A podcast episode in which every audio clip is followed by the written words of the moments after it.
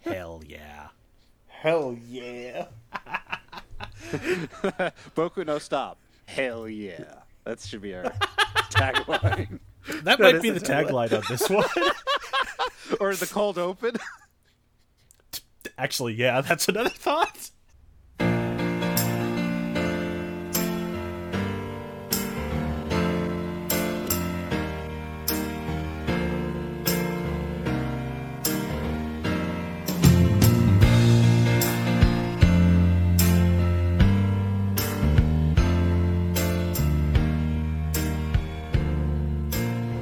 Listening to Boku no Stop, your source for nude teens. I am your host, Chris Taylor, and with me is.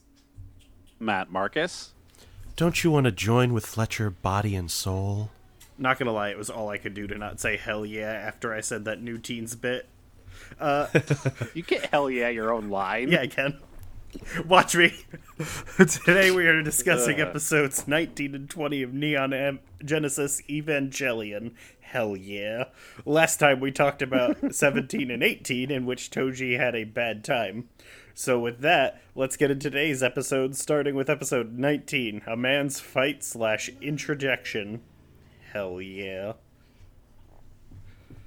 What? Where did the hell yeah come from? Have you been watching old wrestling? No, Okay. I've never watched wrestling, and I plan to keep it that way.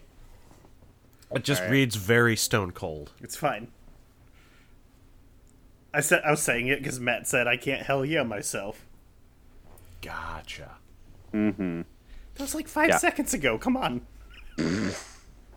I am waking up, man. So we open up on Best part of waking up is Shinji in your cup. Ooh. They told me Folgers was the best part, but I don't know if I can believe that. Speaking you're of fucking new nuts. teens. Chock full of nuts. It's a thing that I will show you when we hit a certain point in the story. Gotcha. Well, I thought we were just talking about canned coffee brands. No, Anyway, this is an old gag edit of a dojin. got fun.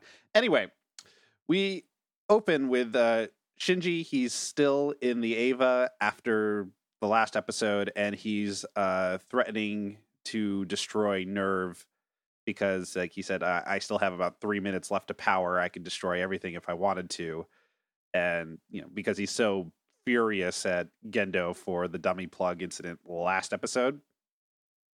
And he specifically calls him out. He says, Father, I know you're in here, you bastard, answered me. And then Gendo says, I we don't have time for a child temper tantrum right now, and says to increase the pressure of the LCL to 100% to knock him out. And that's what happens. My new favorite line in the dub is The liquefaction of the right breast has been completed as they're cleaning up the uh, mess in the streets. Yeah.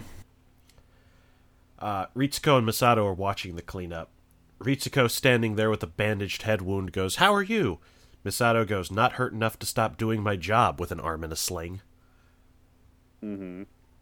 They discuss that Shinji had to be forcibly removed from the entry plug with a laser cutter while he was out. And uh, Misato's response is, I think this is probably the final straw for him. She's worried about his feelings. Asuka's response is, Ha ha.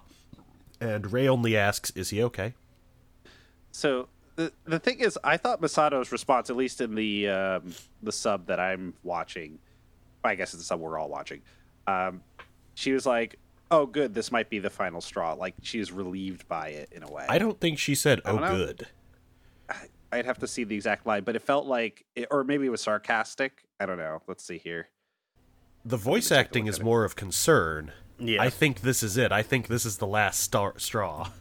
They're definitely worried about that, right? Like, at the end of Oh, the day, sure. Misato wants to not have everybody be obliter- obliterated, even if Shinji has to be hurt by that. Uh, she's Yeah. just the only person trying to prevent that when possible. Yeah, see, that's just wonderful. Is the like that's just wonderful. Maybe this time it it might really be over. I guess that's sarcastic. Yeah. Toji wakes up first, and we see both he and Shinji are on ventilators in a hospital room. He blacks out again, and uh, Toji is also on the psychic train from a few episodes ago while he's in a coma, interpreting what he hears Rei and Shinji talking about as being one car over. Shinji says she's through with his father. He thought he was connecting, but he's just done with it. And Rei basically gives it a devil's advocate. Why aren't you seeing this from his perspective? I am not fond of Rei in this. I You know, I this I do not like this translation actually, uh, because in the uh, in the sub the line is uh, it's understanding each other's feelings, not just connecting. I paraphrased. okay. I'm not taking super detailed notes because we're not using them half the time. I, you know, I'm, I'm a little confused about this whole setup in general that Toji is present and also watching this. So like, I'm trying to get what's the frame of reference here. Like, are they having a shared dream? Is this like? No, in he's Toji's mind? interpreting this in his mini coma as being a thing that's near him. So wait, who's he? Toji. So Toji is comatose in the room, hears Mm-hmm. their discussion. That's what why he's seeing this as like being on the car the next train over. Oh, being so, on the train so, the next oh, car over. okay, okay. So like when Shinji wakes up, he's having this. They're having this conversation around him in the room. Yeah, Toji no, Toji is in and out. Shinji is having the conversation that's what I mean. That, that- sorry, sorry. That's what I mean. Is that like he while he while he's out, Shinji wakes up and has this conversation with Rei, and this is spilling over. And what we're seeing here is Toji like absorbing that while while comatose. Yeah, that's why he's Yeah. just groggily going, What are they fighting about? Yeah, that now okay, that makes a lot more sense because I, I mean, I was treating this whole thing like the you know what happened with the Sea of Dirac the first time this happened, and I thought like, oh well, maybe you know he was in the Eva, which then got you know controlled by an angel. Maybe he's now contaminated or like being conversed to like the same way Shinji was. I was overthinking it. That makes a lot more sense. Yeah, no, this is just uh, Toji is in a very bad state and taking a while to come back to consciousness from the wounds he sustained, and they've got him in and out of consciousness for surgery. Yep. And uh he loses his leg, right? Yeah, they don't reveal that for another scene or so, but yes. Yeah. Uh, well, I mean, you could see it. I mean, you mean like the scene where he's still in bed and you can kind of tell he's Yeah, they they only finally zoom out on him when he's talking to Hikari. Okay. Yes, that's true. That's true. Uh, so yeah, Toji wakes up again, and Hikari is there. We actually hear Misato has pulled rank to allow this, and goes, "You've got five minutes, and this only happened because I was able to, you know, talk this over. Go." So Toji's questions are pretty quick. Uh, was was Shinji here? Yeah, they they let him out the day prior. Have you? uh And Hikari blushes and goes, "No, I've I've only been here a little while." I'm only here because of my responsibilities as class rep. it, there's nothing else to it, Baka. but uh, she looks hurt. Anime has changed you, Matt. Uh, for the worse. Agreed. Uh, she looks. she looks hurt when he's trying to, you know, play it cool, and so he just lets his guard down fully and goes, uh, "I'm sorry, I couldn't eat the lunch you made," and just basically outright says, without saying, "Yeah, I, I you did a good thing for me, and I'm sorry I fucked this up." Well, here's the thing. I I don't see him as playing aloof to her. I just think he doesn't even notice. Like he's not interested in her and it's bouncing off of him, but he does recognize when she's disappointed in him. Right? Because she he keeps calling her class rep, like he doesn't call her by her name. But part of that is that she came in and was referring to, well, I'm just here as the class rep. When that turns into she actually seems wounded by playing the routine, he breaks down and just stops. Yeah, I, it's hard for me to really tell in the scenes between them how much Toji is because like the first time we see them interact, where she's you know clearly interested in him, he's playing aloof. I think because he's you know depressed that he just got picked as an Eva pilot. He's got a lot on his mind, and so he's distracted. Toji likes her. She's the only person he doesn't make passes at in the way he does at Rei and Asuka. You got a point there. Yeah, there's there's an actual connection. They go into it more in a lot of spin-off media. These two characters have a relationship. But Okay. Yeah. I just it's hard for me to read exactly what they're trying to do in this moment, at least on first blush. That's fair. Yeah. Uh, I mean, you are here because you bring this perspective to things. We want to hear when you have some kind of question or disagreement. Yeah, yeah I have a purpose. okay, that was good. That made me so sad that your purpose was given to you by anime. I mean, on this podcast. Oh, okay. I have to pilot the microphone for father. Father will be very disappointed if I overcompress my audio. Get in the studio, Matt. I'm the only one who can pilot the Yeti.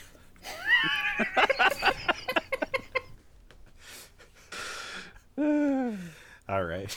I definitely almost spit tea into my microphone. Thank you. Thank you. Uh, Sometimes I'm good at this. Okay. Uh, let me just finish this scene. Yeah. Um, so, in the middle of him, you know, being more open to her, we finally zoom out enough to see that uh, Toji only has one leg remaining under the blankets. I was definitely typing and didn't notice. and he he just asks her one favor as she goes, which is, "Can you tell my sister there's nothing wrong with me?" Which is heartbreaking. Yup. And I think I looked ahead a little. I think this is the last time we see Toji in the series. Yeah.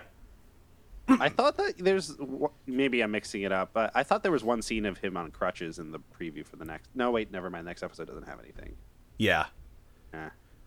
Yeah, they might have animated something. There's mention that he was supposed to be in a scene in End of Eva, but this stuff does not show in the final cut. Gotcha.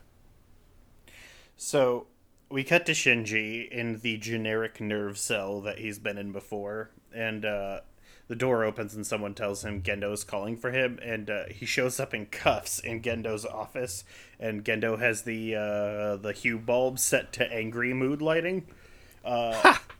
It's very And- magenta.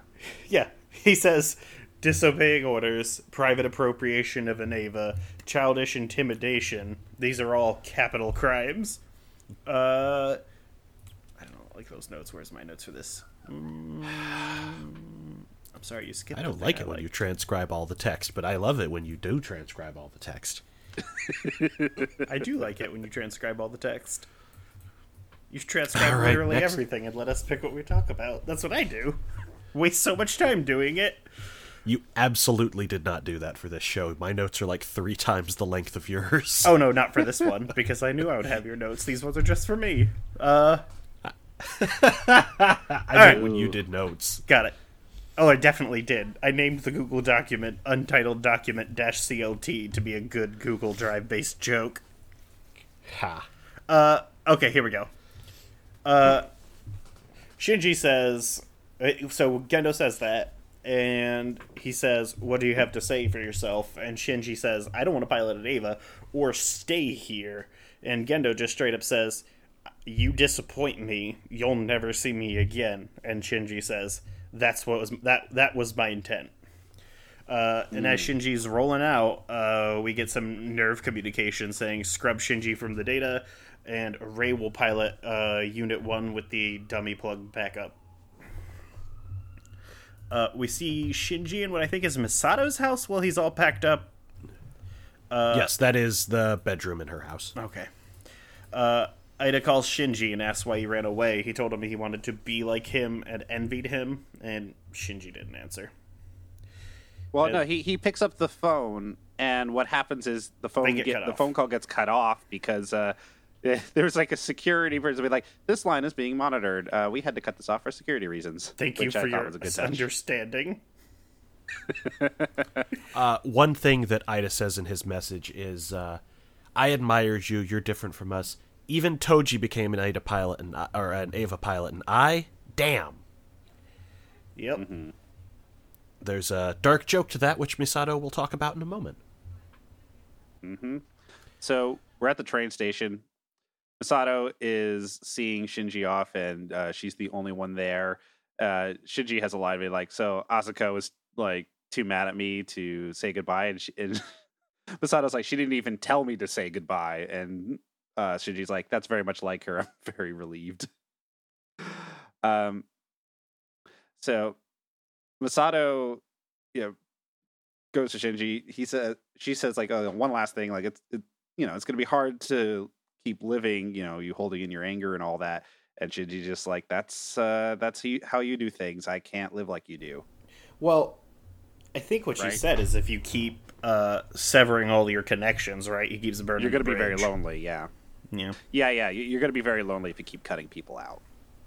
Well, she does specific. The line before he responds is, "It's going to be hard to live if you keep hiding your anger like that." Mm-hmm. Well, the thing is, he's not hiding his anger. it's pretty, you know, and and the the takeaway Misato gets when you know she says like, "Okay, well, I'm to leave the door open for you. You know, I'll keep your your HQ code and whatever. You can come back when you want." And he's like, "Get rid of it. I don't fucking need it." And she's like, "He's talking aggressively. I've never seen that in him before." So like he's not really hiding his anger, or maybe he maybe she's sensing that his anger runs deeper than just what Gendo did with the dummy plug. And he's not talking about that level of anger. What she means is she's just he's just not being conversationally honest about it, right? He can't talk about it. I mean, it's sure, yeah. I mean, it's pretty obvious why he's angry. I mean, I think anybody could piece that together. I I think the phrase hide is to be interpreted as bottling. Yeah. And, uh, and Misato also includes the line saying that uh, I, I know I've been projecting all my hopes, dreams, and wants on you, and that was a huge burden. Uh, but everyone at NERV, we had no choice but to uh, put the uh, put the entire fate of humanity in your hands, and I want you to remember that. Like that's that's a nice guilt trip. So I love there's there's another sub dub distinction. I love what the dub does here because in the sub, Shinji just says that's a selfish excuse.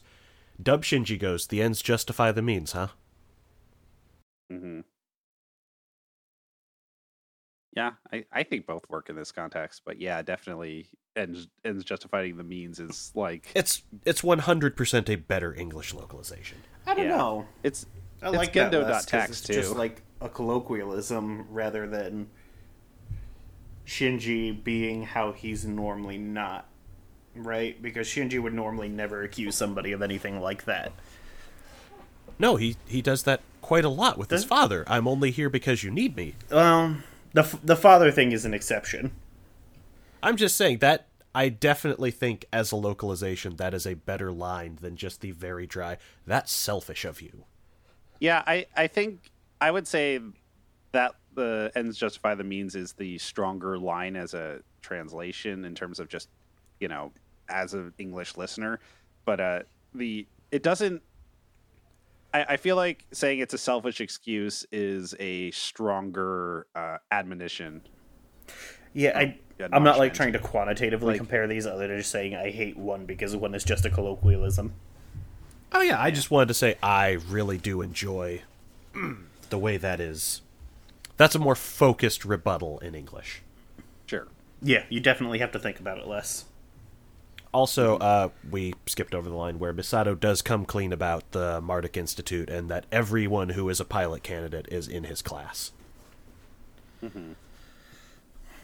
Which I mean, I, I guess he could have pieced that together once the you know there were four pilots in the same class, right? Mm, Maybe. I don't think he could have, right? Because Rei was there before he got there. So was transferred in. Asuka was transferred in, so it's just Toji. Yeah, unless they had another one fill his unit, he would never mm-hmm. know. Yeah, I guess that's that's fair. Like you can say like, oh, everyone's in the same class because they all have to be there to go pilot the thing. I guess also, to do with we just had two episodes where we them. know that Shinji is incapable of critical thought drawing hits together. Mm-hmm. Driving off. Uh, Misato thinks to herself that uh, this is the most aggressive and certain she's ever heard him. He's not coming back, she tells herself. Before the train can show up, the city goes on red alert and the signs begin directing Shinji to a shelter. There's an angel approaching. And that is our act break. Yeah, but look, okay, I'm gonna read this note and then I'm gonna complain about it. Uh, so the 14th Angel starts uh, floating past the ever useless ground troops, and we get the repeated missile truck footage. But what I have umbrage with is is this like the first SAM battery? Like the the SAM Uh, battery? no, the SAM thing- batteries have been used before. Yeah, it looks But They popped out of a building.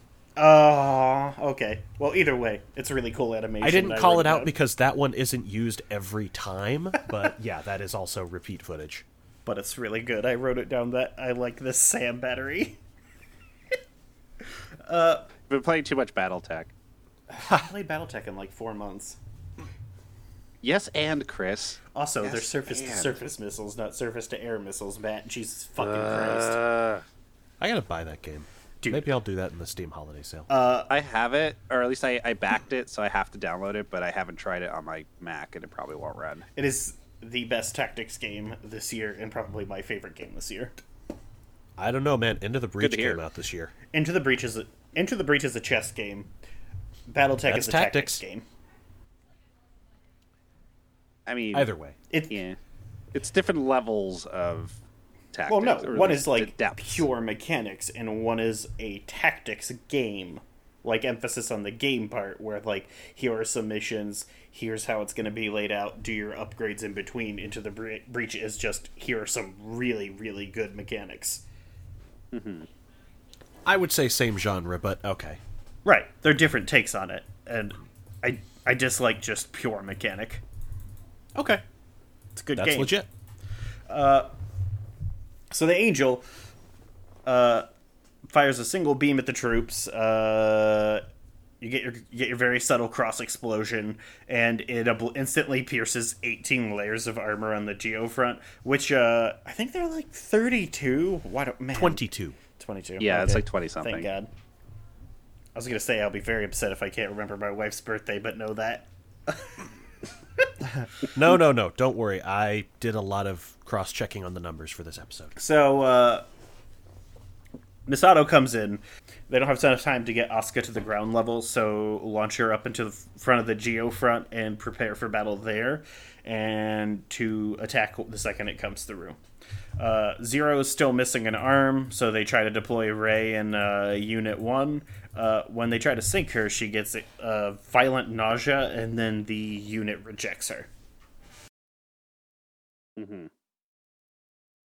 Yeah, and Gendo specifically calls out, "It's refusing me." Does he? mm, Does he? Yes, say that this, is or in both say the name translation. right now. He says me. I checked the translations for everything in the notes this week. Oh no, I was checking the yes, it's. That's not the name. It is not the name. Okay. Mm-hmm. There's a second one of these scenes later. Oh, okay. I remember now. Yes. Yeah, so they uh, they decided to put Rei back into the uh, Unit Zero Zero, even though it's still missing an arm, um, over Misato's objections. And Rei drops a very interesting line here, where she says, "It's not a problem if I die; I can be replaced." Huh. Wonder what that's about. Huh. Yeah, no, it's definitely it's definitely something I'm like, yeah, I think I know the secret there. But well, what's yeah, the secret? Tell me the secret. I I mean, I thought she was a clone, right? Like that's the isn't that the the thing with her is that she Yeah. I my understanding and it could be like this was from a video I watched on End of End of Eva like 5 years ago. But that she was a clone of uh Shinji's mother. But anyway, the fact that she's a clone makes her replaceable. Good news. Next week you'll get conclusions to that. Hooray! I'm unsure in half of that sentence. Well, next week they're going to discuss this. Great. Yep, yep. Uh, Shinji has not yet gotten to a shelter, and he's just watching more cross-explosions rain down from on high. And this time he's about 50% less confident when he says, I said I'd never pilot that thing again. So the bridge crew comments that it's just melting through layers of armor like it's nothing, which is where we're going to cut to, hey motherfuckers, it's religious symbolism corner. This is the 14th angel Zeruel, who is said to have dominion over strength. A literal translation of his name would be Arm of God. This is the guy that got sent out with David to kill Goliath. By volume, he is the most potent angel in the series we see in terms of raw strength, and he is the last one who will make any full frontal assault at all. While it shows up at first only from a distance, looking like a limbless blob with a skull face, when they get closer sight of it, it has a death mask appearance and ribbon arms that slice through enemies like some kind of flaming sword through butter, which can also form hands later on when needed. We're going to come back to a little more about Zeruel later. It's really cool though. Cool design. Oh, the design is fantastic. Like I, I thought it was like, oh, what's this goofy torso? You know, just blasting uh, eye lasers at everything, and then all of a sudden, once it took out the ribbon arms, I went like, oh, that's fucking cool. Yeah. Yeah, all it uses at first are the beams. Asuka's in position with a ton of rifles and like bazookas and like 10 spears. I like that there's more than one spear. Like one, fine. Two, sure, you could break the first one, but there's like six. Well, I mean, like you throw spears, you know, you hold pikes, right? Oh, whatever. You can at least throw a couple of those before you have to like try just holding and stabbing. it. Not in my age of empires. uh, she just grabs some guns and begins unloading. She goes through like three rifles and two bazookas and uh, just completely engulfs the thing in smoke.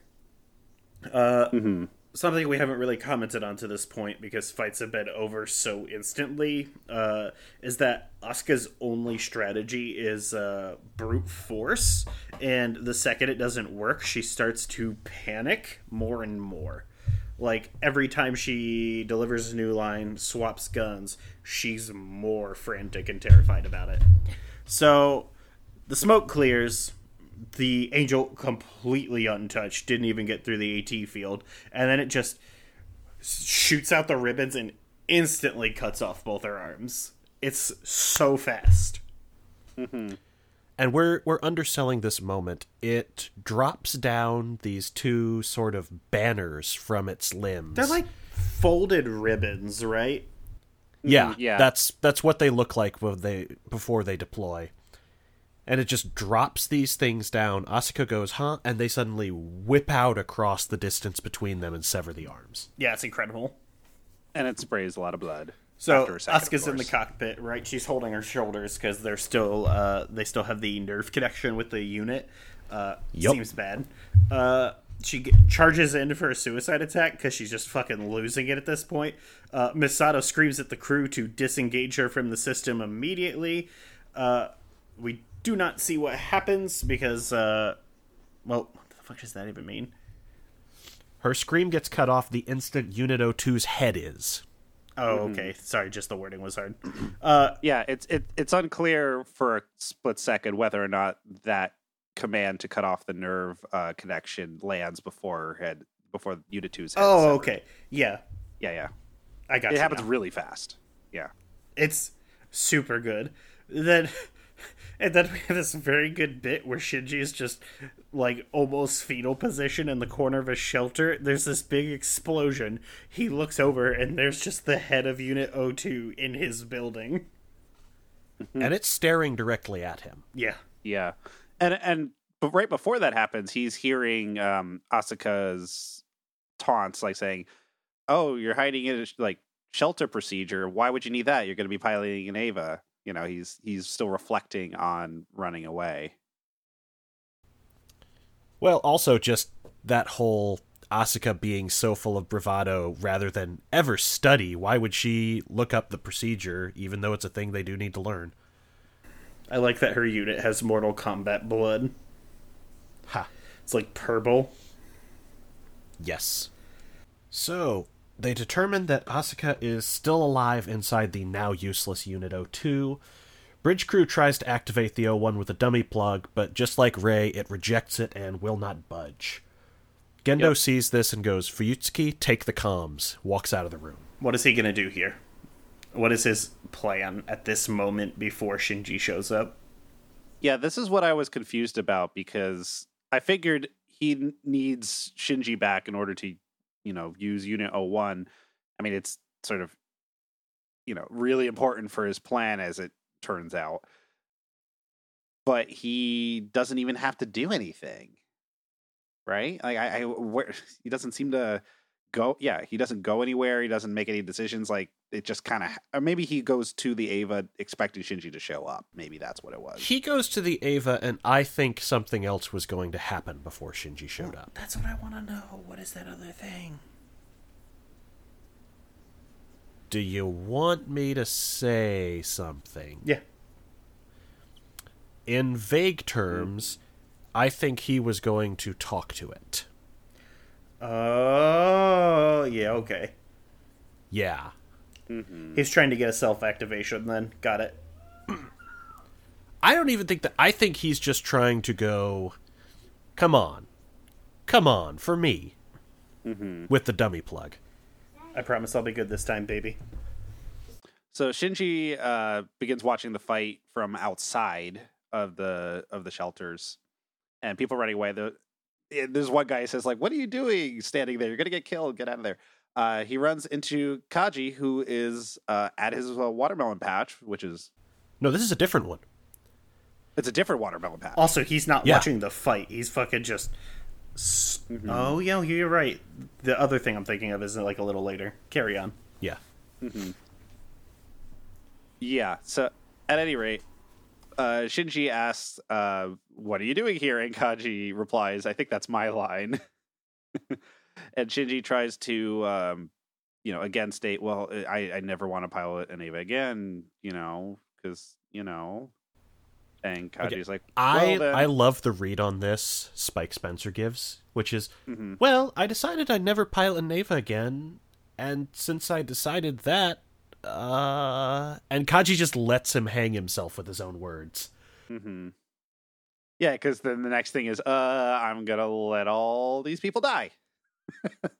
Y- yeah, he's he's thinking it out. The more he says this out loud, it's like that's a hard decision to call right now. hmm Yeah. So Kaji, uh, you know, changes gears for a second to say, uh, to answer your question, um, everyone found out I was, uh, a, you know, playing, you know, wearing multiple hats. They figured me out, so I'm not allowed on the combat roster anymore. There's nothing for me to do. Um, so I'm here watering these uh, watermelons, uh, even though you know, he says, even though I really like being between uh, Misato's melons, uh, this is where I want to be where I when I die. Which, of course, he had to make it gross. Specifically, the melons line is only in the dub. They they just leave it as I mean, he could have just said, "I'd rather spend my," you know, you, you think I'd rather spend my last moments with Misato. Like he, he didn't have to like mention her breasts.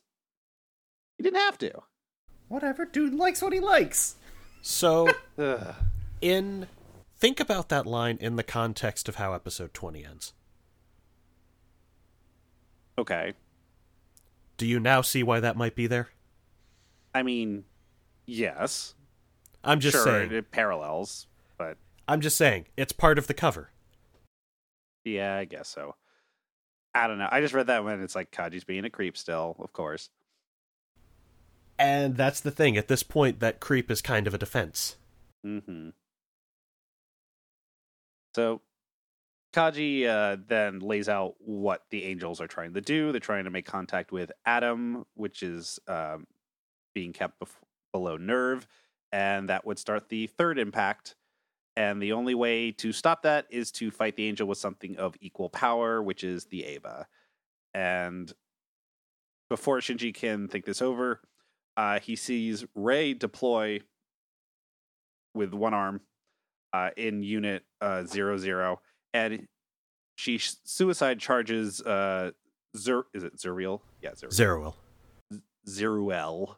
Uh, suicide charges Zeruel with an N2 mine under her arm, carrying it like a football. Uh, and then she tries to shove it through the AT field and detonates the mine. And it, it's definitely clear that nobody expected this. Uh, even Gendo reacts with the, like, oh shit. Uh, but it Yeah. turns out that right before the explosion, you see a scene of the core on the angel getting uh, like getting a protection closed over it, and so when it, it explodes, the angel is fine, but the Eva is really fucked up. the Eva is basically missing its top. Mm-hmm. Kaji tells Shinji, "Look, all I can do is water these plants, but you you have something only you can do. Think for yourself, make that decision for yourself, but also think about no longer having any regrets." And we cut from this to Shinji running while auto guns are firing on the Angel. It's blasting its way down towards the Geofront. Or not, uh, towards Central Dogma at this point. We're in the Geofront. And Gendo has been waiting at Unit 01. We don't see what he's doing. That is when Shinji shows up and screams for him, at him. Gendo asks, Why are you here? Shinji pauses and with uh, with a spine in his voice finally says, Because I'm the pilot of Unit 01, Shinji Ikari. What I like about this bit is that this is an explicit mirroring of the first episode when Shinji rolls up in the hangar, except at the first time he was rejecting the identity proposed to him by Gendo and Misato to be the pilot. It was I checked it out a little bit. It's I can't do this. I've never heard about it. How could I you expect me to do this? And this time he just says, I am the pilot of Unit 01. Yeah, I mean, he. Uh, we actually see that scene next episode too. Like the frame, the framing is the same. They reuse the animation of all of the video of Shinji on the side. Everything is the same except for what Shinji says. Yeah, I kind of wanted Shinji to say, "Go fuck yourself." You know why I'm here. Yeah, but that's not his character, and we know it. I know. That's a thing Chris Yet. Taylor would say. Please. Ha! So, Zeruel is descending down to uh, Central Dogma, and it smashes through the view screen into the control center. Its eyes are lighting up. It's about to do something to the bridge crew, and this is when Unit 01 bursts through the wall and smashes it in the face. Yep. So I'm going to take a detour here. How often do you see angels deliberately do anything cruel? I mean, the the diamond guy shot preemptively. I would say. I think that's the. I mean, you could say that that was self defense, but it it was automated. Like anything that was moving in that area was going to get blasted. That's what I was going to say. right? It's automated. It's like a that was like a pure lizard brain thing. If you think about Mm-hmm. the evolution of the angels, that's like very early, and it's just automated lizard brain self defense. It's not like deliberate cruelty. I mean, but what would you say then about the? I guess it's was it the thirteenth angel that took over Unit 04? or was it Unit 03? No, it's Unit 03. Yeah. Um, because that one was definitely being aggressive. I don't know if I. I guess. I guess the Eva shot. What did it do? Our, our, you know, the human Evas. Yeah, it disabled the people that attacked it and continued walking. Mhm. Yeah, it was pretty efficient. It just had a goal to get to Adam. Yeah, but I mean, the- the way it was fighting, um, you know, the Evas, it was, I mean, pretty brutal. Well, it did the know. thing. It's- it's what Fletcher is trying to tell you is not to Yeah. focus on the question part of this, but the answer of this is that this angel clearly has an inner life. And I I legit want to question do you think it was about to attack the humans or was it just looking? Like it can clearly see without the eyes lighting up because it was the eyes didn't have to light up for it to see in general. They were never lit up before. They only lit You know, up when I it think was doing the blast. I think that you would. I think it was about to destroy uh, the Magi because I mean the angels are aware of the Magi. It almost infected it and took it over. So they figured the Magi is part of the system that's defending Adam. You got to destroy that. So I think it was trying to destroy the computers. The computers aren't in this room, are they? Uh, they're actually they're actually visible from here because when the damaged room is shown, they look at one of the crevices to show them. Yeah, and it said like we can move the computers out of here into the second uh, control room. Oh yeah. I just think I just wanted to see what you would make of that if I asked that question, Matt. Thank you. You're welcome. I can't blame him. I hate computers also. computers are bad. Well, you already had your episode to be mad about Evangelion handling your field. No, it's fine. It was, I was mad about it. It was The only way it could have been worse if it was all one line. So Shinji is just going full hog on Zero at this point. Uh, the bridge crew are evacuating. Gendo is continuing to just watch from the bridge he was on. Even when a torrent of blood covers half of him, he's just standing there staring. Yeah, it's from when the uh, angel just severs Unit 01's arm at like the shoulder. Uh, elbow, but yeah. Oh, okay. Oh yeah, you're right. It's above the elbow. I thought. Whatever. It's not important. It's definitely not shoulder. Either Definitely way. not up to the shoulder. Yeah. Uh, an absurdly sick move that I love. Shinji grapples Zero onto one of the catapults, screams for Misato, and they launch them up. Unit 01 shoves its face against the thing, grinding the whole way. And it's real one sided until all of a sudden Shinji has used up the entire power supply, ripping the angel's head out of its body, but not in a fatal way. So at this point, the tables have turned. Zeruel gets up and starts really beating the crap out of uh, Unit 01.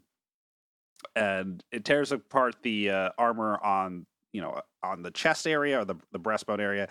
And it turns out that, oh, it has a core just like the angels do, which I'm, I'm not terribly surprised. I mean, right? Because there seems to be, they, they seem to have been hinting that there was some similarity between the Evas and the Angels, or the or the Evas came out of the research of the Angels. So I, I guess I'm not terrible. And we've already talked about how there was an S2 engine in Unit 04 when it blew up, and that uh, we'll find out later that there was an S2 engine, so to speak, in Zeruel. The S2 Well, there's engine been is one in just the every angel. Well, I guess every Angel. Yeah, they've called it the core before. They didn't call it the S2, whatever. Yeah. Um, Hmm. Uh, one thing of note, Zeruel cannot damage this core. It keeps pounding on it, but the entry plug is cracking under the strain, but the core is not moving at all. hmm. Yeah, I, I didn't read that the first time. Why would they put one in Unit 03 if it's part of the deliberate design that they can't generate one? They didn't put one in three. They used the test one in four, and that detonated. That's Yeah, what I mean. They didn't mention three. Okay. Well, I, I But also why would they even hmm. try that? They never had an intact one before. They got the mostly intact one and went, "Let's do a thing." I guess. yeah, I guess that's true. Yeah. Okay. Hmm. Yeah. We, you and I know why they want one in it. We'll get there, but Well, then there's then I guess it's the line from next episode that does not fit in with everything else, where they say they were designed to not be able to generate one, so like they wanted it to have to take one in. Well, we'll get to that when we get there. There's some weirdness. There's some weirdness in how they translate that line. That's why I want to wait on that. Okay, yeah, because this was subs. Yes, this is why I watch with both versions on. Shinji is uh, basically trying to get the unit to reactivate spontaneously. He is just screaming at it that it needs to move or everyone is going to die. Uh, you get the heartbeat, the eyes light up, and the fucking sickest thing I'm going to have to capture a gif of is uh, Unit 01 puts its hands up, spreads its fingers, and the ribbon just like gets cut in between all the fingers. It's fucking incredible. Uh, yeah. He so the unit 01 pulls it towards it via the ribbon, rips off the ribbon, kicks it away, shoves the ribbon up onto its arm stump, and just regenerates a full human arm from there instantly. It's very good. The entire bridge crew is just like, "Yo, dude, what?" The sync rate's at like four hundred percent, uh, which is hilarious.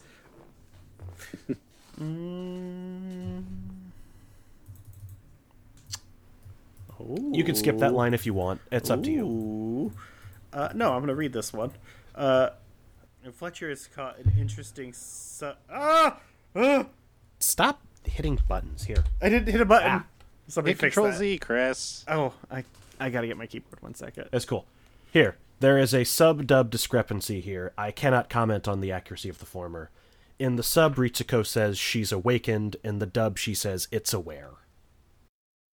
Zero One blocks a uh, flailing attack uh, with such force that it ruptures Zeruel's remaining arm into a spray of blood inside its own AT field, which is uh, rad as hell. Well, you see the field get cut in half, right? Like, oh, one like offensively projects its own field like a blade.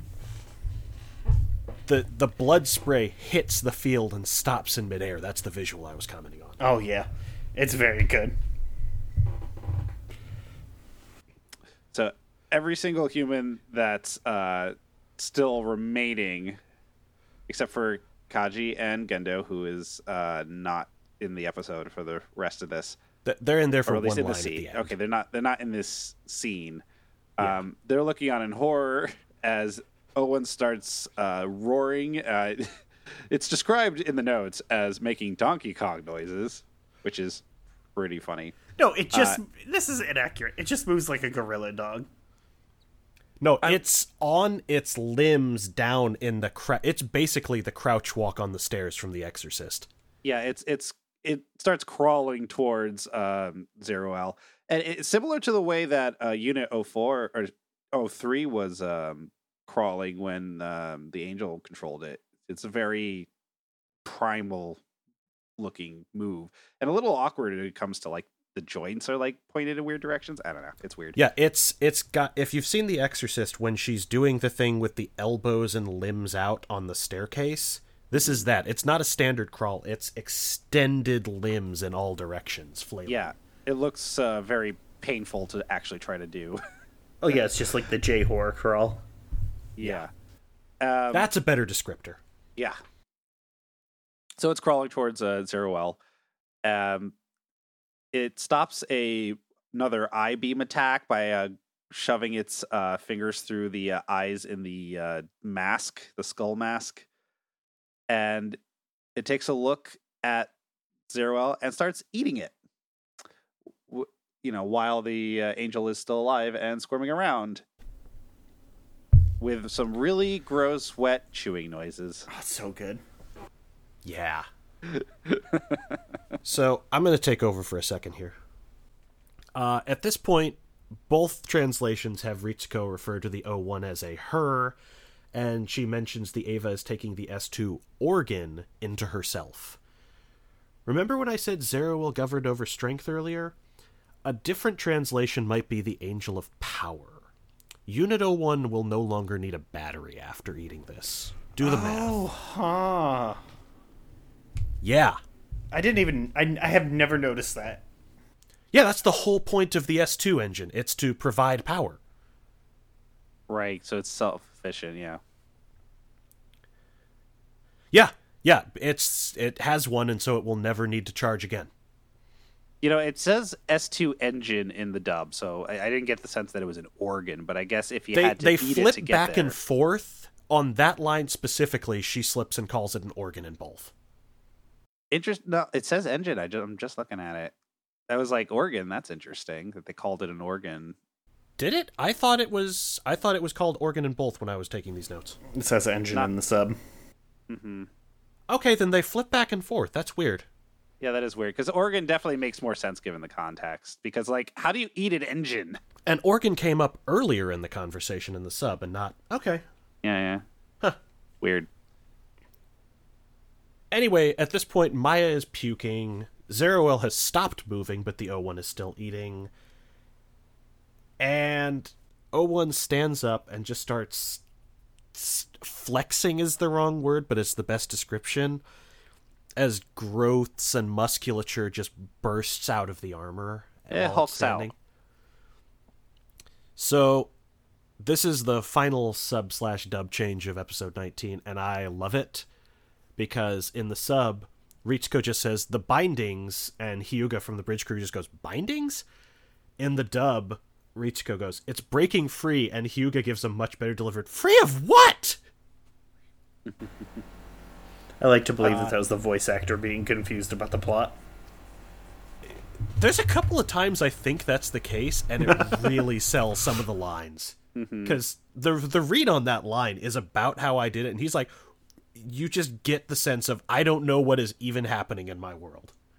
I want to I want to get a little more specific with her next line here. So She says those weren't armor plates. They were restraints that allowed them to suppress the Eva's power, and without them, they no longer can like physically control Unit 01. Mm-hmm. Not that they could have before, which we know. Well, they thought they could, and now that illusion is gone. Yeah. Mhm. Uh, Kaji looks up at this uh, from his melons and goes, Well, Seele's not going to stay quiet for this. And we cut to Gendo and Fuyutsuki now back in his office. Fuyutsuki's like, How are you going to explain this? Uh, and is this part of your plans? And Gendo just goes, Yeah, this is it. The beginning. Both Kaji and Gendo look pleased as hell by this, and the episode ends with a blood covered Unit 01 screaming to the sky. Indeed. This is the beginning.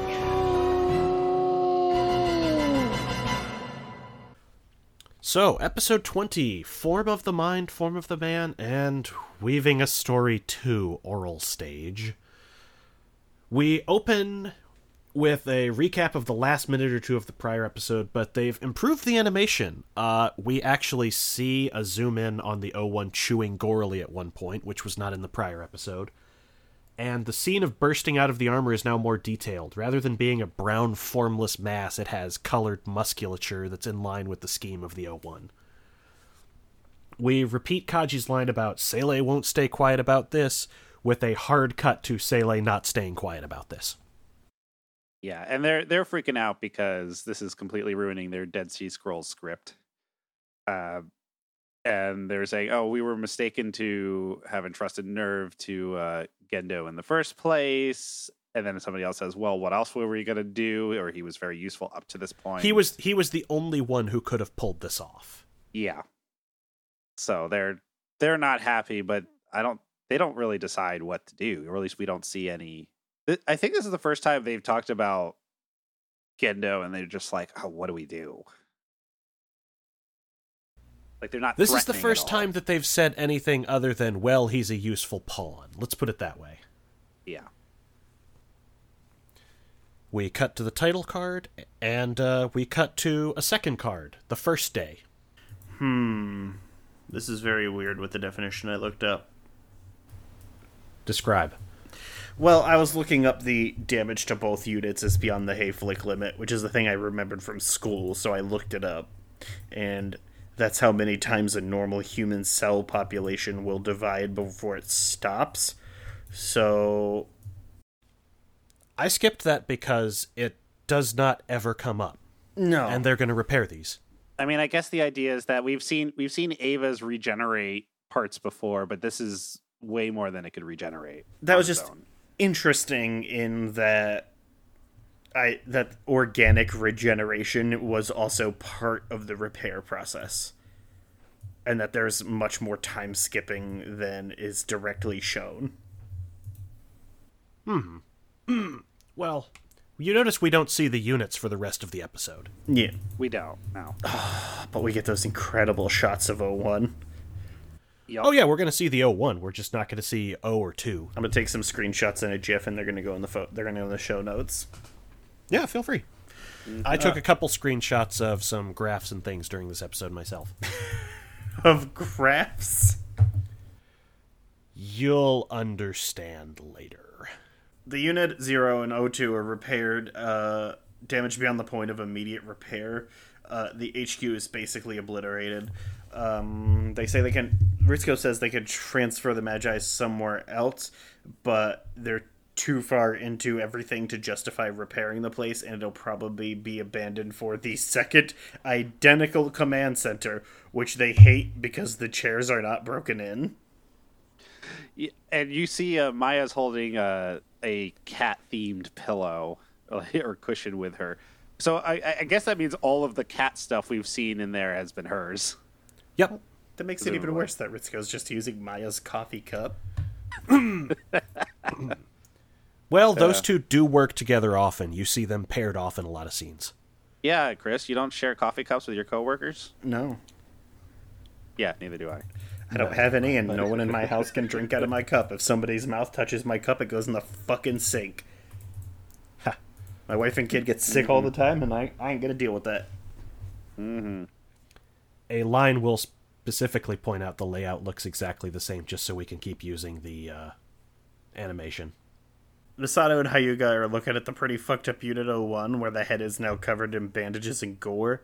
Uh, it is horrifying looking because the bandages, it's, it's like uh, the sanitarium cover, but Yes. uh, it has the green eye from uh, the first episode and just teeth all the time now in this like monster grin. It's very striking. Uh, bits of the Eva are still purple, and other parts of it are broken out, like the uh, the core, which is a bright red now instead of the dull red it was when it was just this thing that they made. Uh, Hyuga's very relaxed around the thing.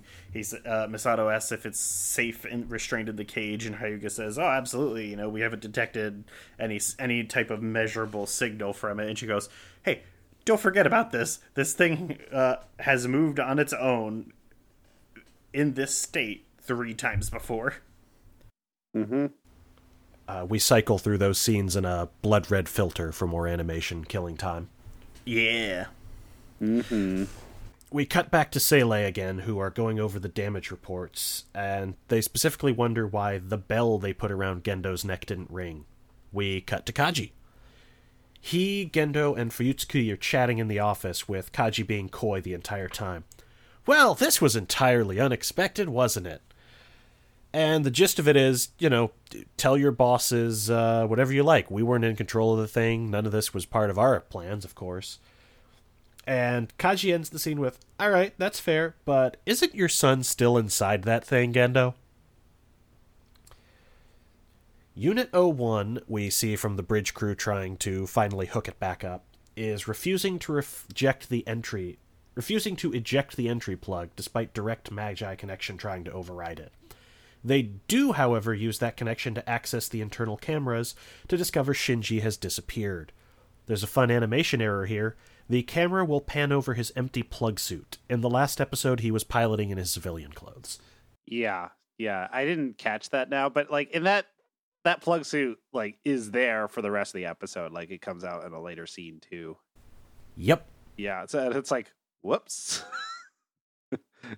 oh, well, uh, this it wouldn't have worked as well like or as effectively if it were his you know normal school uniform, but oh well. what can you do? Yeah, a techno onesie is shaped more like a human than just a shirt and pants. That's true. Plus, the shoes floating around would have been weird. So, Ritsuko and Misato are kind of sick of each other's shit and basically having a fight in front of all the kids. Uh, what the hell is this? What even is an Eva? It's a man made creation in the image of man. I can't describe it any other way. Bah! Created by man. You just copied what you found at the South Pole. Well, it's not a copy, it has human will. Are you saying someone willed this to happen? Yes, the Eva. And then Misato slaps Ritsuko, and we cut to the title card, The Second Day. It's worth noting that the sub explicitly says it was bestowed a human will. It just doesn't like have one. They made it a point to give it that. It, it, yeah, the sub here says well imbued with a human will. There you go. Yeah, which I mean that I, that's kind of vague, but I, I I think I figured out something. Well, I guess we'll talk about this later, but I think I figured out. Yeah, we'll get there later. We'll, we'll get there in a second, but uh, it's the thing I said like off off pod that like I feel really stupid because I didn't catch it, and I watched this episode twice, and it wasn't until reading the notes that I realized, oh, that makes a lot of sense. So, The Second Day. Oh, okay. I know what you're talking about now. yeah, It's the distinction between a and imbued. yes. Okay. Hey. Uh, Rei wakes up with one bandaged eye in a hospital bed, and all she says is, I'm still alive. Then we cut to Misato's apartment where Asuka has just been trashing her room, fuming over the fact that even after leaving and running away, Shinji still outperformed her with no effort whatsoever. Then we cut Uh, to the third day. In the dub, hmm. she's also very upset that she couldn't do anything. It's not just that Shinji beat her, but also that she was like impotent. Well, mm-hmm. it's it's a 50-50, but it does come down to once again I was supposed to be the glorious heroine on the stage, and once again nothing came of it. Oh yes, it was not a correction; it was an addition. That's fair. Yeah, I mean that that's the and, and the thing is, she's like, oh, I don't, you know, because she's getting the news that Rei survived uh, whatever procedure or whatever came back to consciousness, and she's like, yeah, I don't give a shit about that. Stop calling me about all this bullshit because she's so obsessed with her failure. This is the last bit I'm going to say for a while, but this is where I started getting really irritated with this episode doing the notes, and it probably shows. Mm-hmm. Uh, there's the truly ominous line from Misato. What do you mean you're going to salvage Shinji? And I just stole this description directly from Jeremy Parish. Can you save Shinji, Ritsuko? Well, I'd like to give you a straight answer, but then this episode would be too short. So here's some technical jargon instead LCL, ego, borderline, soul, primordial soup. Yeah, that's a very long still shot here. And it, they didn't even draw the characters, they're all in silhouette. I think there's almost nothing worth talking about from the NERV side of this episode. I. Rewatching this, I grew to hate this episode. Mm-hmm. I like the Shinji stuff. That's cool. And I'm not going to get mad at either of you if you say, "Yeah, there's some there's some good stuff here. There's some discussion meat." But especially taking these notes, I was just getting more and more furious the more Freudian the episode got. So I can see why you would hate it, right? because it's the kind of thing that somebody could read too much into, and I and and then derive a bunch of things that are negative for your field from. It's not even that. I fucking hate Freud. We have improved on what kernels there were in his work in so many ways since then, but we're still talking about this goddamn jackass as if he's worth keeping around. Oh fuck you! I have to listen to people talk about Linus Torvald. Everyone has their albatross. Like, this would be like if people were still talking about fucking Plato to you as a computer janitor. I mean, he the whole Freud thing hit a. I guess like he he's part of the zeitgeist and just never went away. And even though that like the the field has moved way past him. By the way, Fletch, I did I. I, I've mentioned that my both my parents have PhDs in psychology, but di- I don't think I told you that my mom is a psychoanalyst. And that's fine, but Freud is not the be all end all of that shit. Oh no, absolutely not. But yeah, I grew up around that shit. I mean, Freud only hangs around because an elite class latched onto him, and that's how culture propagates. Mm-hmm. All I'm saying is, within my lifetime, kids will stop giving a shit about Alice in Wonderland, and I would love it if Freud could see the same fate. Oh, within your lifetime, please. I don't give a shit about Alice in Wonderland. You don't give a shit about a lot of things that a lot That's of true. people do, Chris. That's You're not true. exactly representative. Anyway, so um, Shinji becomes aware of his situation, and then that's when the jazz music kicks in, and we start seeing uh, some beach imagery and the the crazy backgrounds flashing behind it, and this is where uh, the the crazy uh, mindfuck stuff starts. So I'm gonna I'm gonna throw one thing in just because we are probably going to get really weird with how much of these notes we use. This is a lot of Shinji talking while collages of images flash by on a loop. And the, the loops change, but it's just frames and at some points text that is almost impossible to discern individual parts of over and over and over. Mm-hmm. And I'm going to let you two lead on this because you know what you want to cover, you know what stuck with you. Yeah, we could just skip a whole bunch of the shit. Because I don't I agree that a lot of this happens, but a lot of this is not worth bringing up either. I mean, I think the the more interesting part is they start flashing the uh, you know pictures of the angels with uh, Shinji saying calling them enemies, like enemy, enemy, enemy, and then that does eventually switch over to Gendo, and I and I think also th- there's a point where there's a shot over the city and it says that's right, what's wrong with protecting my life, comma our lives, and I I'm not sure whether or not the city count is what he's talking. The people in the city or humanity is what he's talking about when he means our. Because part of me thinks that maybe he's talking about the Eva, or maybe I'm overthinking it. Um, I think he's just strictly talking about humanity. yeah, I guess that makes more sense because I mean he. The thing is, he sees Gendo as an enemy, but he's also working to protect humanity, presumably. So I'm not sure where that's leading. For for Shinji, the humanity thing is just an excuse, so he doesn't have to admit to himself he's only doing it so people will be nice to him. Mm-hmm. Right, like it's his noble emotional cover. Well, I mean, he said before that he's doing what he's doing in order to get his father's approval. Like that's Right. that was. I mean, he said that at the uh, the ramen when they're you know eating ramen at the end of that one episode. Right, but that was a hyper specific hyper specific thing, right? Mhm. It it's like how you can often stab in the general direction of what motivates you before you hit it, and he actually hits it in this episode. It's literally just I want people to be nice to me. Yeah.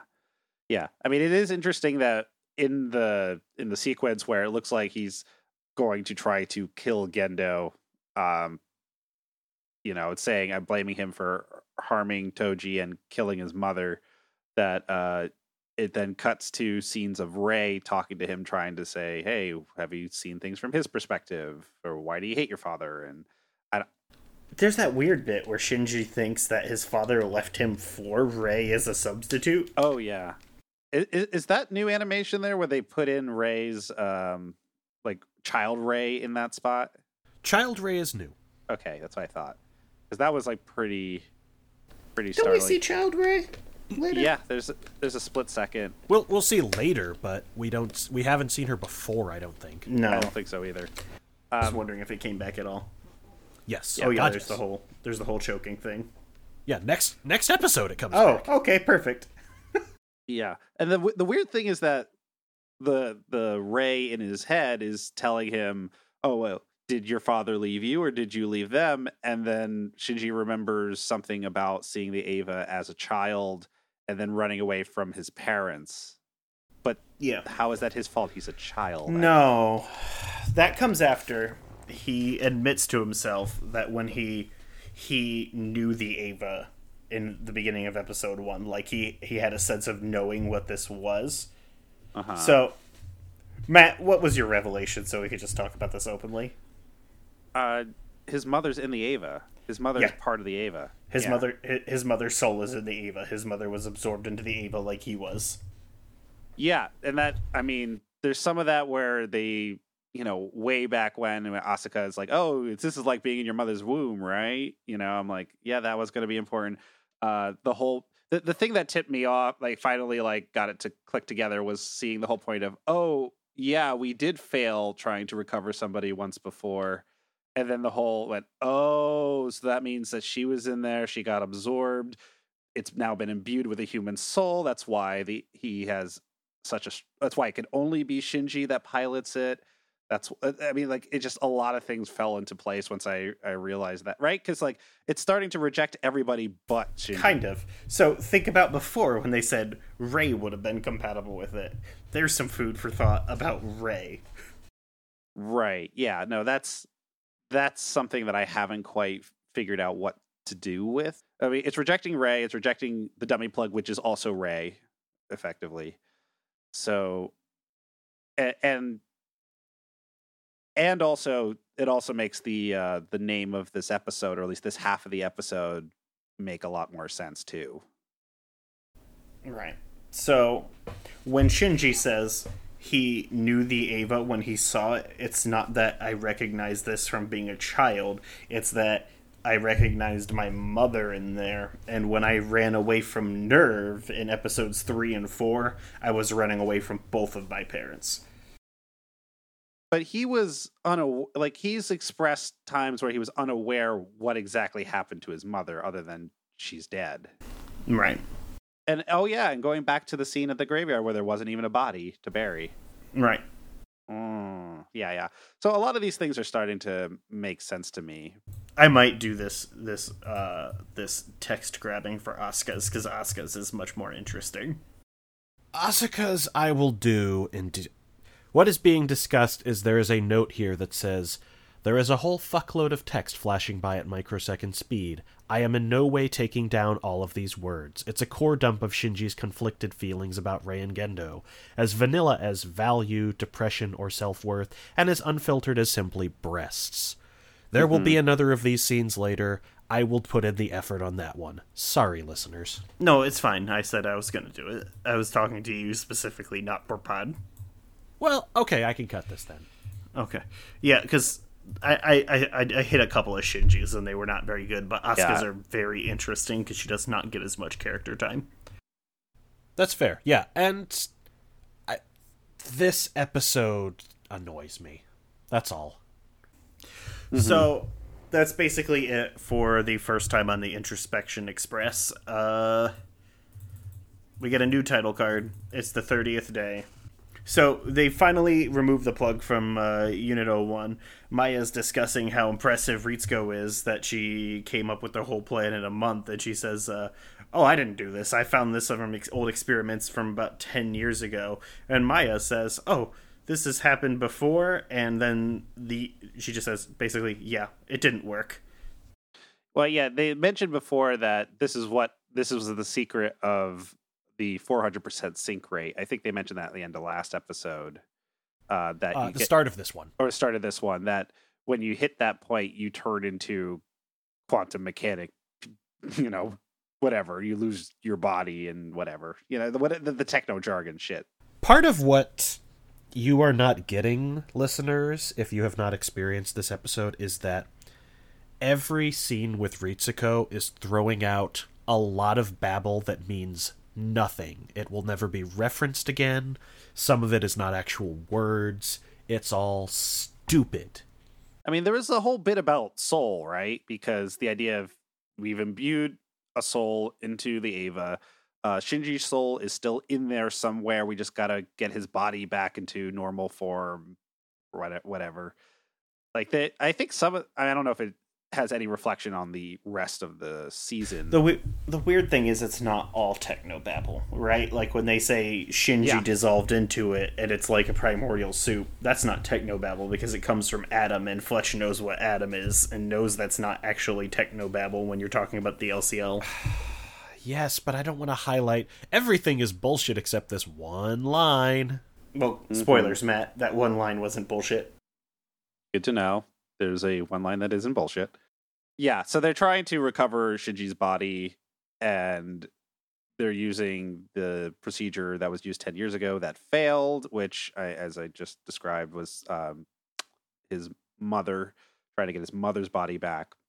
Yeah, I mean, there's a conversation with, um, you know, re- reusing animation of Shinji and Rei in the elevator, you know, talking about, hey, Oh, right, there is the elevator too. there's first. there's the elevator yeah because it's like hey do you know what do you know what happiness is? Uh do you know what loneliness is? Uh why you know are people nice to you? And it's like yes they're nice to me because i'm an Eva pilot. Uh they treat me well. Why won't everybody just treat me well because i'm trying so hard? So at this point, uh, the Eva responds to him and tells him that it's nice to him, which is true. The Eva has acted independently to save his life several times. Uh, it offers to basically become one of mind and body with him. Uh, he rejects that. Well, he doesn't reject it. He doesn't say yes. So that it repeats the same thing repeatedly with presenting itself to him as Misato, Asuka, and Rei. And he does not respond to their, any of their offers to release his soul completely and merge into the unit. Mm-hmm. And what we're not discussing here is that all of these, uh, all of these, Like they're fucking naked. Who cares? yeah, offers are loops of them leaning in tits akimbo over him repeatedly. Yeah, it's uh very jarring. it's one of those moments where I go like, "Oh, well, this got weird." Um, and and of course, like it's saying like, "Hey, yeah, give up your soul," but it's definitely couching that in sexual terms and only showing the three quote unquote love interests that are on the show. Uh, it's it's a very mixed metaphor here. They're teenagers. They're not love interests, Matt. I mean, for a teenager, he's he's fourteen. Also, I will point out, uh, since Chris has been hinting at this before, that maybe this will come back into play later. Uh, keep your line about all the love interests show up for this in mind, Matt. yeah, yeah, because I mean, they they once this comes back around and we see this uh, scene where it's uh, they're all three of them are saying like, "What do you wish?" Uh, the fourth one is the blurred out picture of his or like image of his mother from a few ep- the episode where he's in the sea of he's in the black hole. See Yeah. yeah. right. Yeah. See it that's Sea of Dirac stuff. Uh, So basically, all that's really happening is that Shinji's reflecting on loneliness. The Eva offers to make him not lonely anymore uh, by merging into them into a single being, like the begin, like the the first two units in a hive mind, basically.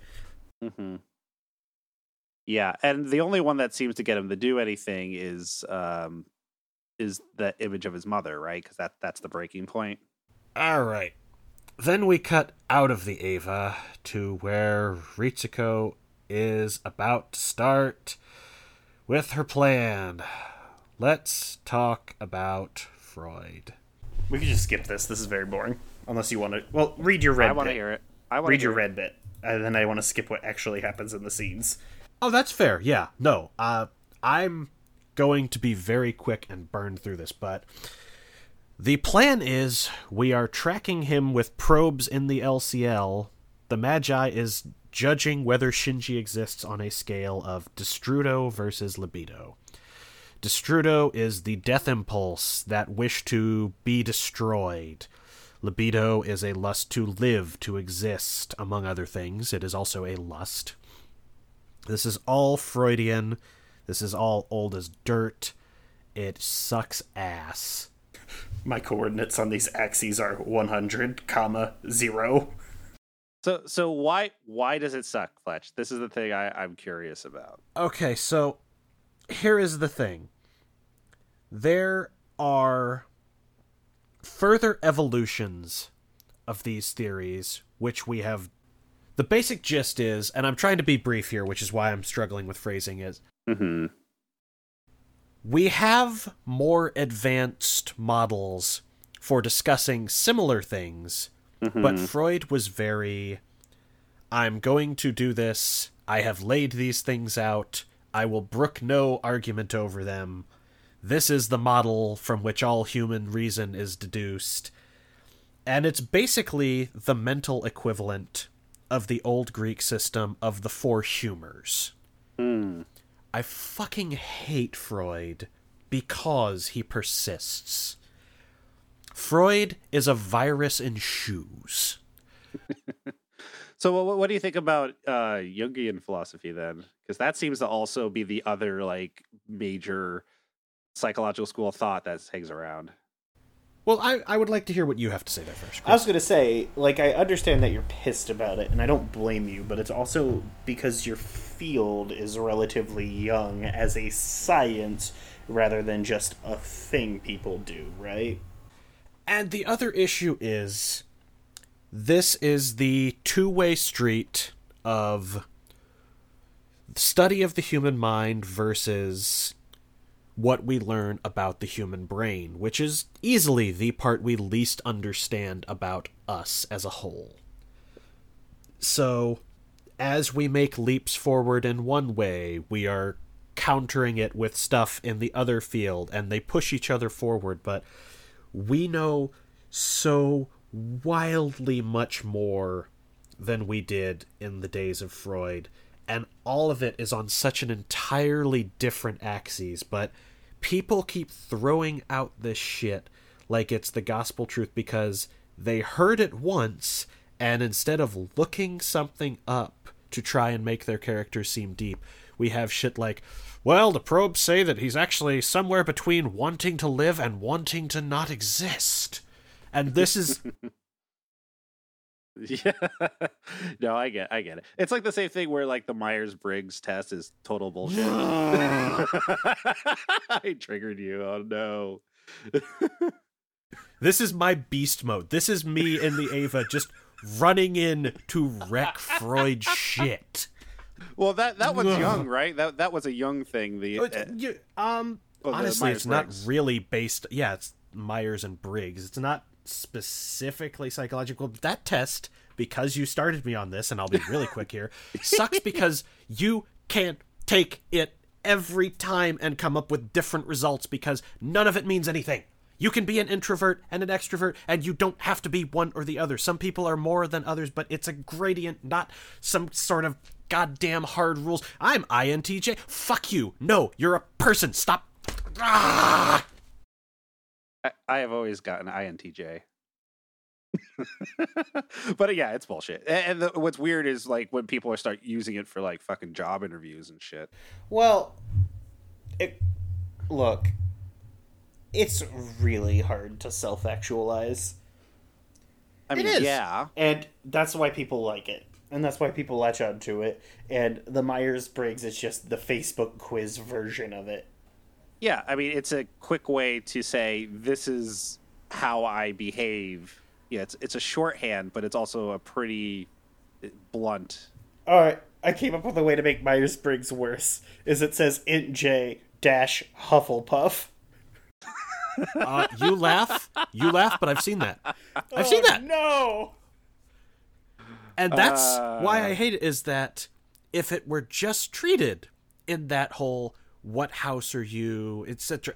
I get that. That's wanting to distill something you enjoy down in a way that you can say, "Oh yeah, I'm like the it's when it is it becomes taken so seriously when it's hokum Fletcher, bunk. let me make you feel a little better.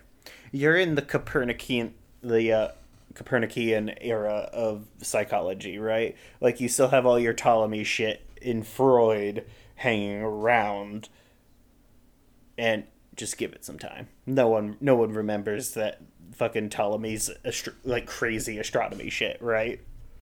Other than uh my wife does, but she also is the kind of person who would go, I want to make a mechanical model out of this that looks really Well, That's because it's fucking bananas. Yeah, that's that's a whole different thing. But anyway, my my wife my wife is to space like I am to psych. Yes. How- like, how old is Freud? Uh, late 1800s. Okay. Yeah. Like, not that Eight- long out of living memory. Yeah, it's it is ru- we no longer have people who were alive with Freud, but his legacy continues. Sure. Yeah. And I mean, it, it's interesting how a lot of like modern psychology tends to dovetail with like the, the biology aspect of it, and yeah, it's well, that's because you're a fucking gross meat robot. Of course it does. And it's amazing you can control, like you can diagnose things that are like chemical imbalances and actually treat them. Like that shit's fascinating. I mean, In all honesty, tying this back to the episode, there's a lot about how they don't know what the fuck moves the Eva, but they continue mm-hmm. to use it. That would be a great metaphor for human psychology and the brain. Probably not lost upon Anno. No, it's lost upon Anno. Okay, never mind. Guaranteed. I take it back. I'm just Oh, saying, well. I've seen Rebuild. I know what that motherfucker's thoughts on psychology are. Okay, so they do the thing, and the thing doesn't work because Shinji still has not decided if he wants to merge with the Eva or be his own person. That's it. I I would also say there is two lines that sum up this episode in miniature, which is a pissed off Misato goes, What does that mean? And Ritsuko goes, It means we failed. Mm-hmm.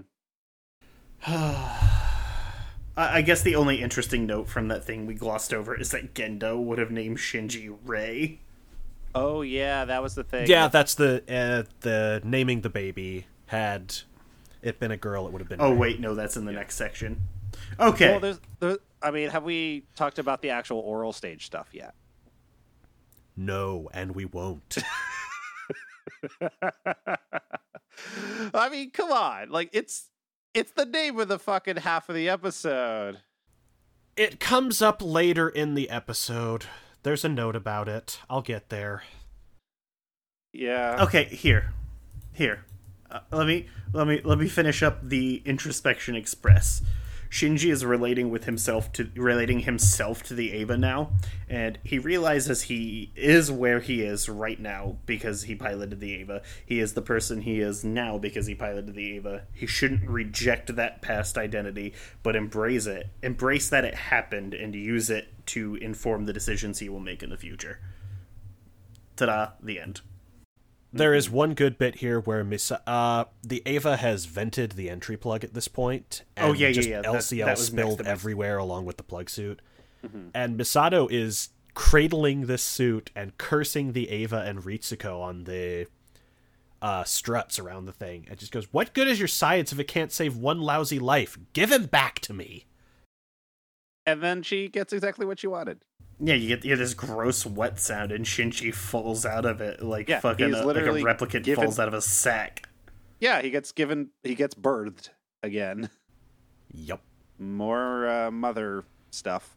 I checked. He doesn't have a penis. Well, you- neither what- do the women have any nipples. This was TV. Whatever. Yeah. Title card The 33rd day. Ritsuko and Misato are driving to. I guess they're driving from work because she drops off uh, Ritsuko later. But the discussion on the radio is about Freud and the oral stage of growth. Oh, good. You caught this, so I didn't have to tell you about it. Yeah, this is why I told you, Matt. Yeah. I'd get there. I know. I know. I'm going to just use the description that is given in the episode, which is a famous psychologist once said that the oral stage is when you are fixated on your mother to the exclusion of all else, which is not correct on a lot of levels, but that's what I mean about how Anno clearly did not do any research here. He just remembered some shit he heard from another source and parroted it. So, so he's basically treating Freud as you know he treated Christianity or Christian imagery. Oh, yeah, 100%. It's just something to make his show about feelings more exciting. It's just with the Christian stuff, you get the feeling someone opened a book at some point. Because you? you have to remember, at one point, I nearly went into the priesthood. The symbolism in this series does not anger me as much as the Freud in this episode. Wait, you almost joined a priesthood, huh? Yeah, I was much younger at the time. That makes a lot of sense when I think How the about mighty it. have fallen slash risen, depending on how you feel about that. Yeah, there's there's a whole lot about my teenage self that would probably surprise people. Let's Oh, it's okay. I got expelled for stabbing someone in the throat. It's fine. Uh, I was expelled from one school for basically berserker moding a dude for talking shit about my mom, so I get it. And I'm boring. I did not get kicked out of any schools. Uh, Real talk, getting expelled for stabbing somebody in the throat was the best thing that ever happened to me. I went to a school, it was at your own pace, and I graduated three years early, and then just did a bunch of work that I think you need to do in order to be a complete human. I don't know if I could tell you what my turning point was. It was probably nothing that happened in high school. Well, it's like wait, waiting, factory work, all that stuff. Oh, I'm just saying I didn't have my shit together for a while. Speaking of uh, having your shit together, uh, I- don't know if that's a good segue. Well, I mean, we, we didn't really finish talking about the, the oral stage stuff unless you really don't want to talk No, about it. that really is all they discuss in the episode, which is where I'm going to leave it because Yeah. they they cite it wrong. Yeah, well, there's also the bit about, oh, this guy's treating his girlfriend like his mother that he wants to have sex with and all that. or like trying to like give, like put too many expectations of behavior on somebody else, which makes the whole like, oh, there's these three uh, quote unquote available women for him and he rejects all those to pick his mother. Yeah, I mean, it, it definitely dovetails. I will say, it's really funny if you imagine that the radio call-in show is explicitly talking about Shinji called in with a voice changer or something to ask about this. That that would be funny, but they do mention a girlfriend, and I, obviously I know. he doesn't. I know it's not him, but it's really funny if you imagine that Shinji called Dr. Ruth to talk about this or something. Look, this isn't an Akio situation where he calls into the radio show. Anyhow, Ritsuko asks if uh, Misato wants to go bar hopping after all that, and Misato says she has a prior appointment, drops Ritsuko off. Ritsuko's last line of the episode is uh, Going to see her lover right after Shinji comes back? Well, not like I have room to talk. Immediate cut to a post coitus Kaji and Misato where she says, Ritsuko must think I'm absolutely disgusting right now. I mean, she's not wrong. Slowly, we reveal that while they did indeed fuck, they only did so as a cover to trade intel, because this is the safest way they can publicly meet without anyone suspecting a shitty tryst in a love hotel. Mm-hmm. And they had to have sex, or else it didn't count, right? Like, Oh yeah, it's totally. If we if we don't go through all the way, someone's gonna know. Seele might catch us. they don't find the used condoms, therefore didn't happen. Gross. I mean, you see a condom wrapper in the shot. Oh, we see a lot of things in this room. We see a half-finished drink that the ice has melted in. We see lipstick-stained cigarette butts. I hope you don't put ice in your beer. That's weird. The the glass is sweating, so Well, it no, was it's- clearly it's con- cold at well, one point. That's condensation. Yeah, it's condensation on the outside. Look at Matt, fancy beers, Marcus over here. Mm-hmm. I, yeah, guilty as charged. I like fancy beers. Give me that fucking Rainier. Ugh. I don't drink much anymore, so I can't talk. Yeah, I and there's a couple of cigarette butts with lipstick on it, and Kaji's like, "I didn't know you smoked." She says, "Well, you know, I only smoke after something like this, and you're the only person to ever see me smoke, so there you have it." So she's she's only been involved with him, so that's something you can take away from that. At, at least in the recent memory, yeah. The the key part of this would be Misato asks, What I really want to know is what NERV and Commander Ikari are up to. What's the goal? And Kaji just says, I wish I knew that myself. Is this when he gives her the pill? That's not a pill. That yeah, that is entirely what it is. Because the last thing we hear is, Hey, you can't dodge my questions by doing that, segue into moaning. Yeah, that's a very, very convincingly uncomfortable moment And it goes on for thirty seconds. for a while. There's also Misato says, "Don't put it in my butt." Uh, don't put it in there and they say it at different times in both of them it starts with that in the dub and it ends with that in the sub That's uh, like Why would you start there? You got to get nature's lube first. yeah it's it's a very weird scene You go front to back, dude. Come on. okay. And then there's a bit at the end that's not in our notes, but it says, uh, uh, oh, I wrote this down. It doesn't say that I wrote this down. What the fuck? Uh, Kaji puts a pill on the table and then says, it's the only gift I've ever given you in eight years. mhm. And then the episode ends.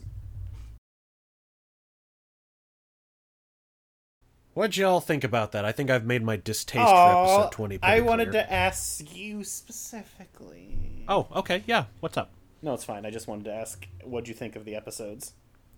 Most of the trigger you. That was I-. Carry on. i really liked 19 19 is a legit good episode it's a huge turning point for the series uh you i think they actually do a very clever thing in that the biggest moment of the series has just happened and we're not going to follow up on the implications of that for a few episodes so people don't get just how earth-shaking it was like I, I just mentioned chris didn't even notice oh shit it does never need a battery anymore In all fairness, you don't really see you don't really see it at all either. Well, I mean, I wasn't even thinking about the battery when um, Unit 01 ran out of juice, and I was like, "Oh shit, that's right. There's a battery in that thing." You kind of forget. yeah and we're so close to the end it's easy to it's not like there's a lot of fighting and things left but Mm-hmm. that is a game changer There's like no fighting now, isn't there? um There's the world's most exciting fight that happens off screen. there's three angels left and none of them are combat angels well, there is that one fight in an elevator that you don't get to see, even though it's the one you. that's wanna not see. combat and you know it Whatever. No, I'm not talking about that one. I'm talking about before that. oh i i know what you're talking about Uh, yeah, uh, I liked it. Um, I think 19 is less important given that I think 20 is less good now that End of Evangelion exists because 20 is just the end of Evangelion again, but done really quickly in a way that doesn't matter anymore. That's sort of another thing is Like before End of Eva, this would have been cool. But you see what I'm saying, right? In that I, I see what you're saying. I'm trying to think of how to phrase this that doesn't go into end of Eva specifics. Because, yeah, if we just take the television show, this is basically a capstone on Shinji's development, barring another thing. Well, not even just that, but what happens in his conversation, what the point of it is. I hate when we do this because it's like, oh, the people who are hearing this for the first time are just going to kill us when we don't get to hear about this for another month. Whatever. I mean, that's kind of what they signed up for here. I mean, you you could talk about it, release it on a premium or something. I don't know. Well, we'll get there when we do the final episodes. Yeah, and we're we're close. We're like three podcast episodes away, right? We are three from the end of television, yes. Yeah, so close. Um, so yeah, I I agree. 19's great. A lot of great action, great tension. I like that jazz number. The jazz is good. The jazz is pretty good. Yeah, but it's kind of like bongo-y. It's like some fucking Tale of the Sun music, is what it's like. It does kind of have that sort of vaguely um, tribal vibe. Uh, yeah, it definitely like con- continuing the trend of interesting things happening and, and starting to get answers. Like the nice thing about 20 is all over the place as it is and it, it definitely, you know, there were obviously some things that I pieced together in there, but I guess it's I, it's hard for me to say whether or not that was they were being explicit or if I was being dense so that I didn't catch that the first time through. Like This is the stretch where you're designed to figure it out. yeah, which makes sense. Like that because like you know, even if you just saw the name of like oral stage, if you know what that means, then therefore there's your answer. You know, there's so several ways in which you probably it was already hinting in that direction, and then it just like, God damn it, like we're not going to say it, but you should know this by now. But this is also the point where we start explicitly calling the Unit 01 a her. and- Yeah, yeah, yeah, exactly. And, and that like there was somebody who failed, and they name dropped uh, her his mom's disappearance during Shinji's freak out again to remind you, oh yeah, that happened. Um, yeah, How much of this do you think was planned, Fletcher? I think this was 100% planned. No, I mean, I mean the rest of it, right? Like, because the mother thing is clearly planned. There's too much Yeah. laid laid in up front for it to not be. there's a ton. This is tied into what I was going to discuss when I went over what we were talking about next time. Episodes 21 through 26 are the ones that have a director's cut from the post TV releases. And part of that is that they went back and fixed up some animation because the budget was really thin at this point. Part of it is they wanted to clarify some things or scenes were written that got cut. And so for the home releases, they expanded on them. But this is where everything starts becoming. I'm going to have to make notes about this scene was not in the television cut. And a lot of things are filled in in our copies that you did not get on original airing. Mm-hmm. But I think everything up to 20 was 100%, or at least 95%. Yeah, this is the plan. We're still on the Dead Sea Scrolls. Everything's good. 21 plus are where everything went to shit for them, as Anno had his breakdown and the budget was down to 10 bucks and a pack of smokes.